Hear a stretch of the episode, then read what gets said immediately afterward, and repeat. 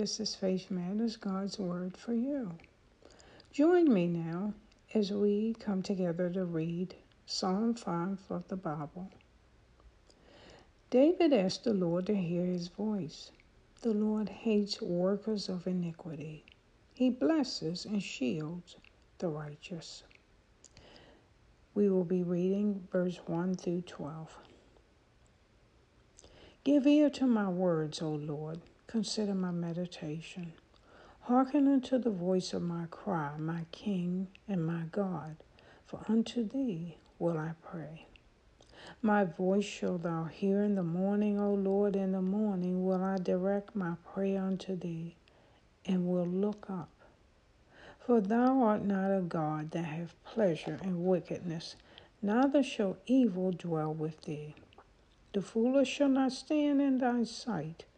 Thou hatest all workers of iniquity. Thou shalt destroy them that speak leasing. The Lord will abhor the bloody and deceitful man.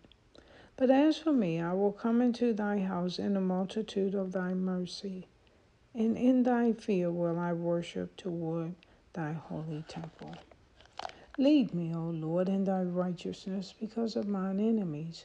Make thy way straight before my face.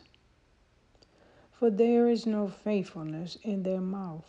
Their inward part is very wickedness. Their throat is an open sepulchre. They flatter with their tongue. Destroy thou them, O God. Let them fall by their own counsels. Cast them out in the multitude of their transgressions, for they have rebelled against thee.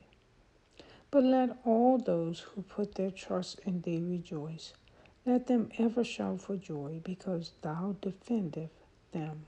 Let them also that love thy name be joyful in thee. For thou, Lord, will bless the righteous. With favor wilt thou compass him as with a shield.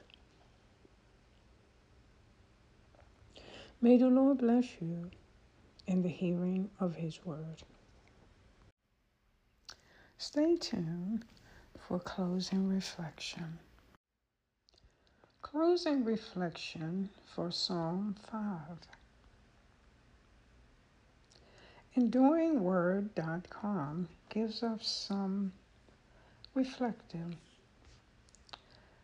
thoughts on David.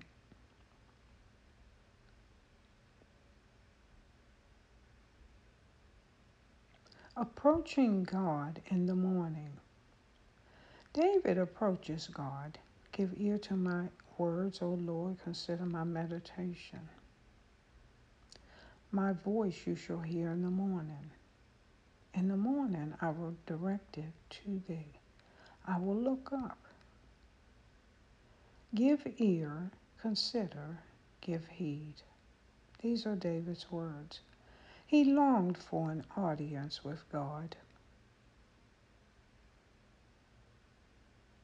Using the Hebrew method of parallelism, he repeated the same idea three times Lord, please listen to me.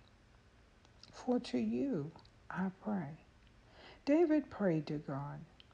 This may sound elementary, but it is an essential aspect of prayer.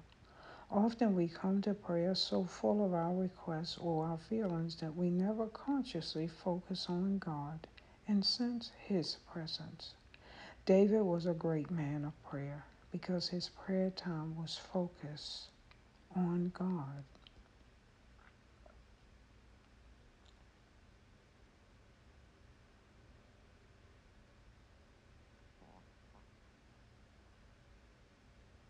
My voice you shall hear in the morning.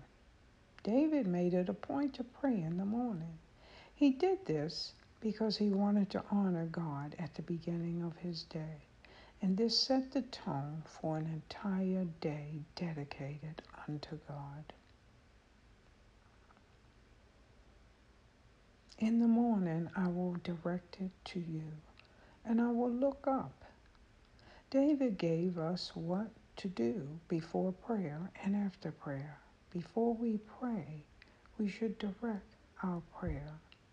After we pray, we look up with expectancy to heaven, really believing that God will answer.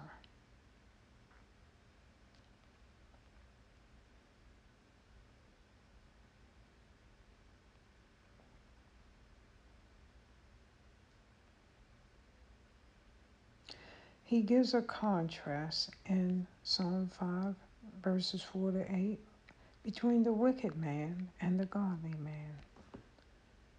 We read, For you are not a God who takes pleasure in wickedness, nor shall evil dwell with you. The boastful shall not stand in your sight. You hate all workers of iniquity. You shall destroy those who speak falsehood. The Lord abhors a bloodthirsty and deceitful man. You are not a God who takes pleasure in wickedness. When we reflect on that verse, David meditated on the righteous character of God. Our actions matter before a God who hates all workers of iniquity. As David drew closer to God, he became more aware of God's holiness and man's sinfulness. This is a good way to measure how well you are praying and whether as you pray you are drawing close to God or merely mouthing words. If you are drawing close to God, you will become increasingly sensitive to sin, which is inevitably and inevitable since the God you are approaching is a holy God. I will come into your house in the multitude of your mercy. This was David's confidence. It wasn't that David thought that he was righteous and all others were sinners. His ground of confidence was the mercy of God. In fear of you, I will worship. David's worship wasn't based on his feelings, but on his reverence for a righteous, merciful God. Make your way straight before my face. This reflects David's constant reliance on God. He needed God to lead him and to make the way straight. David walked the right way, but was humble about it. He knew it was only God's power and work in him that kept him from the way of the wicked. The description and destiny of the wicked. David he spoke in verses 9 to 10 For there is no faithfulness in their mouth. Their inward part is destruction. Their throat is an open tomb. They flatter with their tongue and pronounce them guilty. O God, let them fall by their own counsels, cast them out in the multitude of their transgressions. For they have rebelled against you. There is no faithfulness in their mouth. David focused on what the wicked say as evidence of their wickedness. David understood what Jesus said later in Matthew 12:34. Out of the abundance of the heart the mouth speaks. Our righteousness or wickedness will sooner or later show up in our speech. David felt the sting of wicked words and lies against him, yet this prayer shows that something good came out of these attacks from the enemy. Thus, a man's enemies, while they oblige him to pray more fervently and to watch more narrowly over his conduct, oftentimes becomes his best friends. They flatter with their tongue, he spoke. Always be aware of people who flatter you, and especially when they tell you that they do not flatter you and that they know you and cannot endure flattery. For you are then being most falsely flattered. So be on your guard against the tongue of the flatterer. Let them fall by their own counsels. David prayed that the wicked would come to their deserved end. As rebels against God, they deserve the guilty sentence. The description and destiny of the righteous. But let all those who rejoice, but let all those rejoice who put their trust in you. Let them ever shout for joy because you defend them. Let those also who love your name be joyful in you. For you, O Lord, will bless the righteous. With favor you will surround him as with a shield. Let all those rejoice who put their trust in you. The righteous aren't made righteous by their words. The righteous are those who trust the Lord and love his name. But their righteousness is evident in their words. They rejoice, they shout for joy, and they are joyful in the Lord. Yes, Lord, let it always be so in our lives.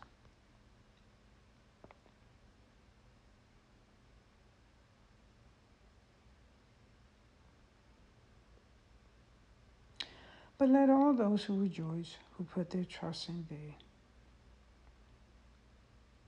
This is a permit, a precept, a prayer, and a promise.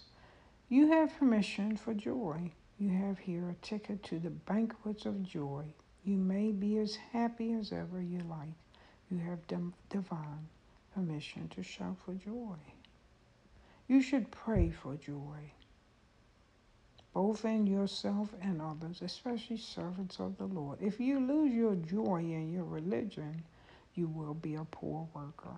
You cannot bear strong testimony. You cannot bear stern trial. You cannot lead a powerful life in proportion as you maintain your joy. You will be strong in the Lord and for the Lord. God promises joy and gladness to believers. Light is sown for them. The Lord will turn their night into day.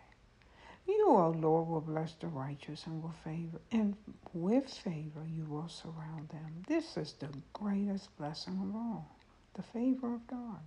Knowing that God looks on us with favor and pleasure is the greatest knowledge in the world, and this is our standing and, and grace.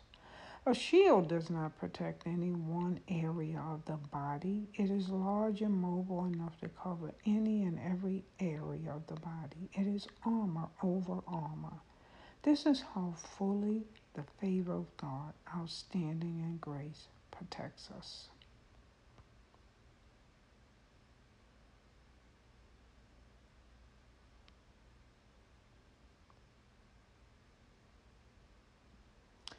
This has been Reflection from EnduringWord.com on Psalm 5, a morning prayer from David.